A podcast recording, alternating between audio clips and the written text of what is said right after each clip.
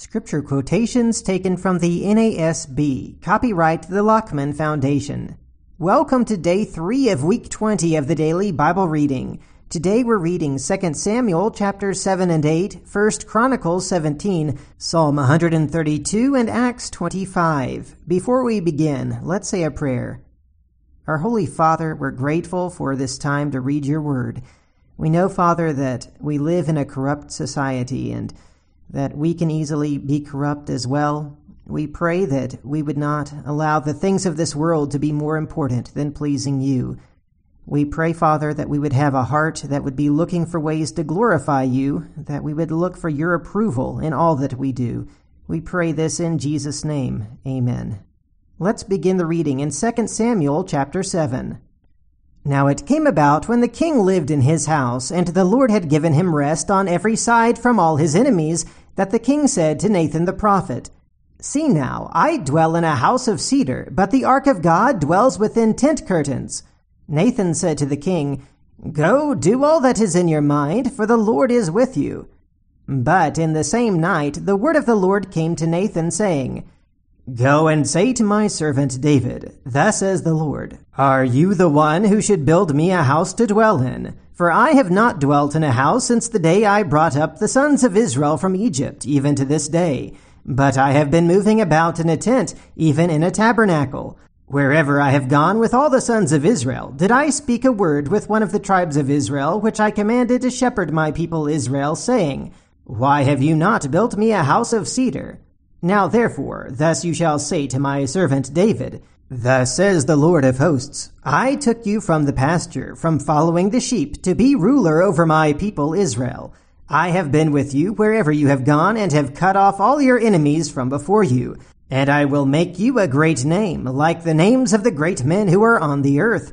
I will also appoint a place for my people Israel, and will plant them, that they may live in their own place and not be disturbed again. Nor will the wicked afflict them any more as formerly, even from the day that I commanded judges to be over my people Israel. And I will give you rest from all your enemies.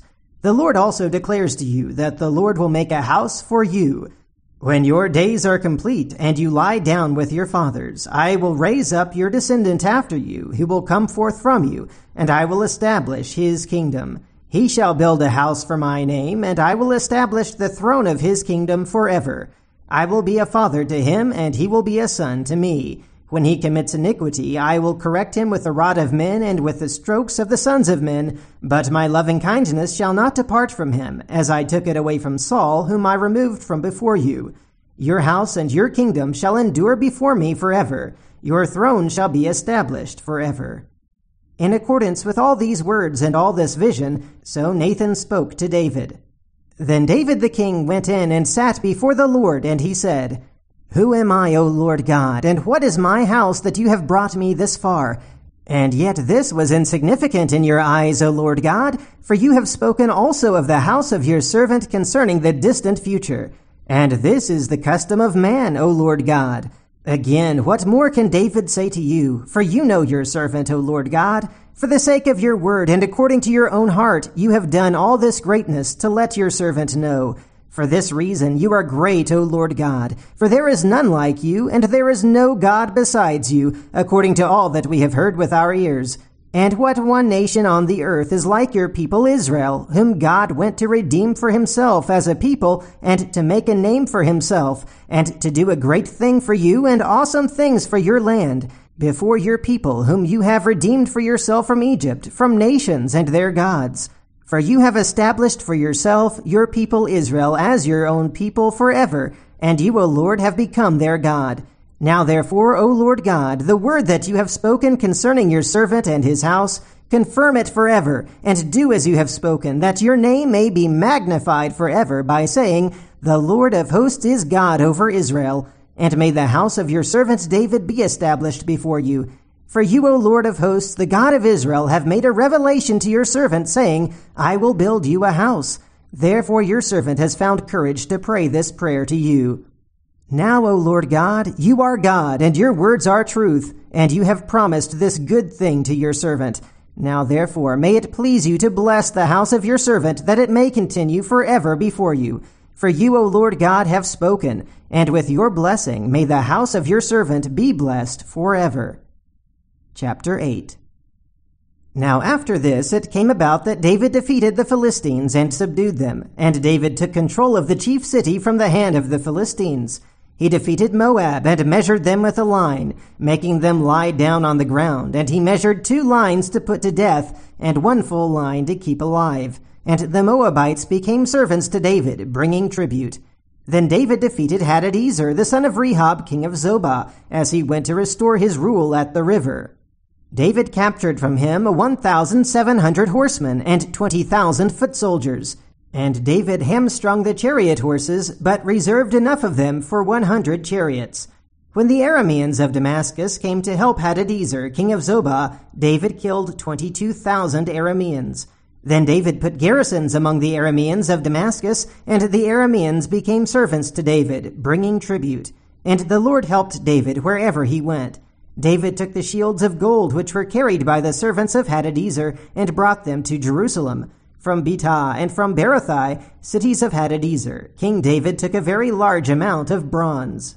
Now when Toi, king of Hamath, heard that David had defeated all the army of Hadadezer, Toi sent Joram his son to King David to greet him and bless him, because he had fought against Hadadezer and defeated him, for Hadadezer had been at war with Toi.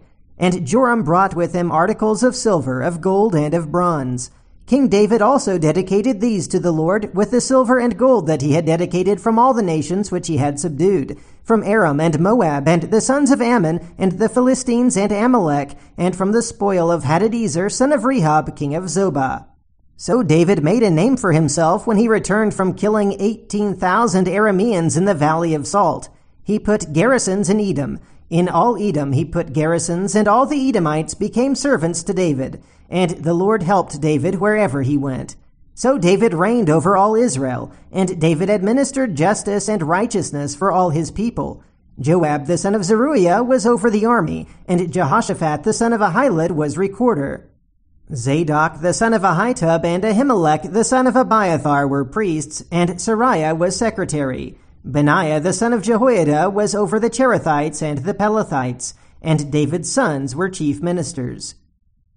1 Chronicles 17 And it came about when David dwelt in his house, that David said to Nathan the prophet, Behold, I am dwelling in a house of cedar, but the ark of the covenant of the Lord is under curtains.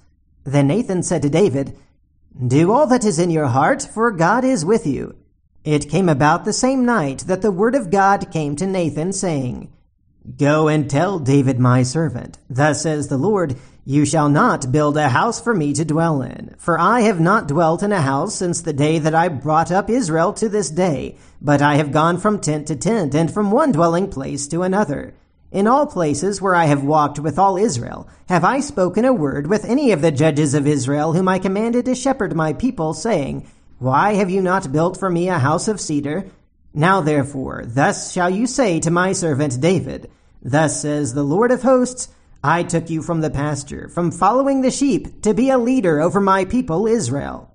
I have been with you wherever you have gone, and have cut off all your enemies from before you. And I will make you a name like the name of the great ones who are in the earth. I will appoint a place for my people Israel, and will plant them, so that they may dwell in their own place and not be moved again. And the wicked will not waste them any more as formerly, even from the day that I commanded judges to be over my people Israel. And I will subdue all your enemies. Moreover, I tell you that the Lord will build a house for you, when your days are fulfilled that you must go to be with your fathers that I will set up one of your descendants after you who will be of your sons, and I will establish his kingdom. He shall build for me a house, and I will establish his throne forever. I will be his father, and he shall be my son. And I will not take my loving kindness away from him, as I took it from him who was before you. But I will settle him in my house and in my kingdom forever, and his throne shall be established forever. According to all these words and according to all this vision, so Nathan spoke to David. Then David the king went in and sat before the Lord and said, Who am I, O Lord God, and what is my house that you have brought me this far? This was a small thing in your eyes, O God, but you have spoken of your servant's house for a great while to come, and have regarded me according to the standard of a man of high degree, O Lord God. What more can David still say to you concerning the honor bestowed on your servant? For you know your servant. O Lord, for your servant's sake, and according to your own heart, you have wrought all this greatness, to make known all these great things. O Lord, there is none like you, nor is there any God besides you, according to all that we have heard with our ears. And what one nation in the earth is like your people Israel, whom God went to redeem for himself as a people, to make you a name by great and terrible things, in driving out nations from before your people, whom you redeemed out of Egypt. For your people Israel, you made your own people forever, and you, O Lord, became their God. Now, O Lord, let the word that you have spoken concerning your servant and concerning his house be established forever, and do as you have spoken. Let your name be established and magnified forever, saying, The Lord of hosts is the God of Israel, even a God to Israel, and the house of David your servant is established before you. For you, O my God, have revealed to your servant that you will build for him a house. Therefore your servant has found courage to pray before you. Now, O Lord, you are God, and have promised this good thing to your servant. And now it has pleased you to bless the house of your servant, that it may continue forever before you. For you, O Lord, have blessed, and it is blessed forever. Now let's read Psalm 132, a song of ascents. Remember, O Lord, on David's behalf, all his affliction, how he swore to the Lord and vowed to the mighty one of Jacob, Surely I will not enter my house, nor lie on my bed. I will not give sleep to my eyes, or slumber to my eyelids, until I find a place for the Lord, a dwelling place for the mighty one of Jacob. Behold, we heard of it in Ephrathah. We found it in the field of Jaar. Let us go into his dwelling place. Let us worship at his footstool. Arise, O Lord, to your dwelling place, you and the ark of your strength. Let your priests be clothed with righteousness, and let your godly ones sing for joy. For the sake of David your servant, do not turn away the face of your anointed. The Lord has sworn to David a truth from which he will not turn back. Of the fruit of your body I will set upon your throne, if your sons will keep my covenant and my testimony which I will teach them. Their sons also shall sit upon your throne forever. For the Lord has chosen Zion, he has desired it for his habitation. This is my resting place forever. Here I will dwell, for I have desired it. I will abundantly bless her provision. I will satisfy her needy with bread. Her priests also I will clothe with salvation, and her godly ones will sing aloud for joy. There I will cause the horn of David to spring forth. I have prepared a lamp for mine anointed. His enemies I will clothe with shame, but upon himself his crown will shine. And now let's read Acts 25.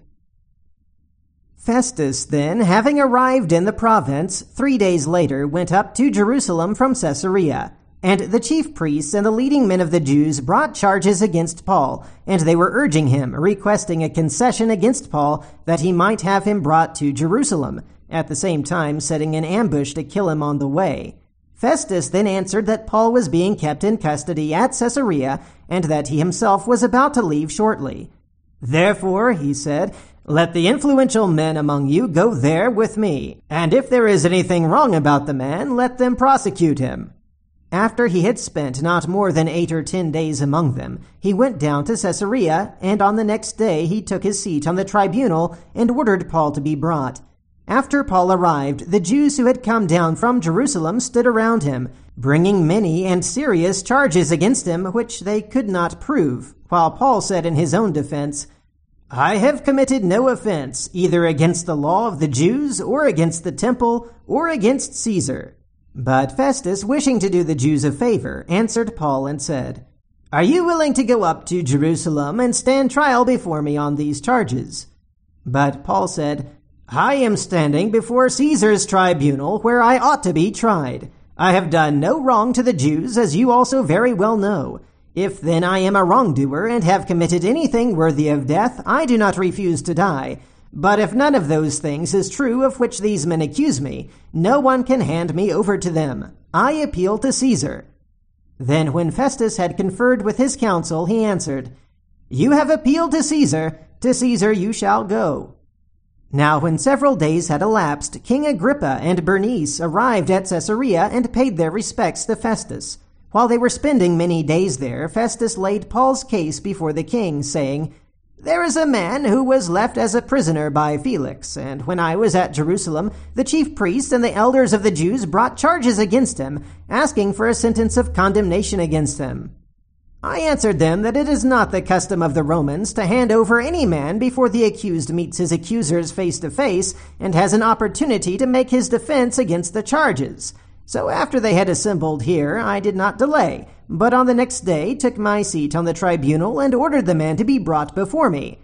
When the accusers stood up, they began bringing charges against him, not of such crimes as I was expecting, but they simply had some points of disagreement with him about their own religion and about a dead man, Jesus, whom Paul asserts to be alive. Being at a loss how to investigate such matters, I asked whether he was willing to go to Jerusalem and there stand trial on these matters. But when Paul appealed to be held in custody for the emperor's decision, I ordered him to be kept in custody until I send him to Caesar. Then Agrippa said to Festus, I also would like to hear the man myself. Tomorrow, he said, you shall hear him.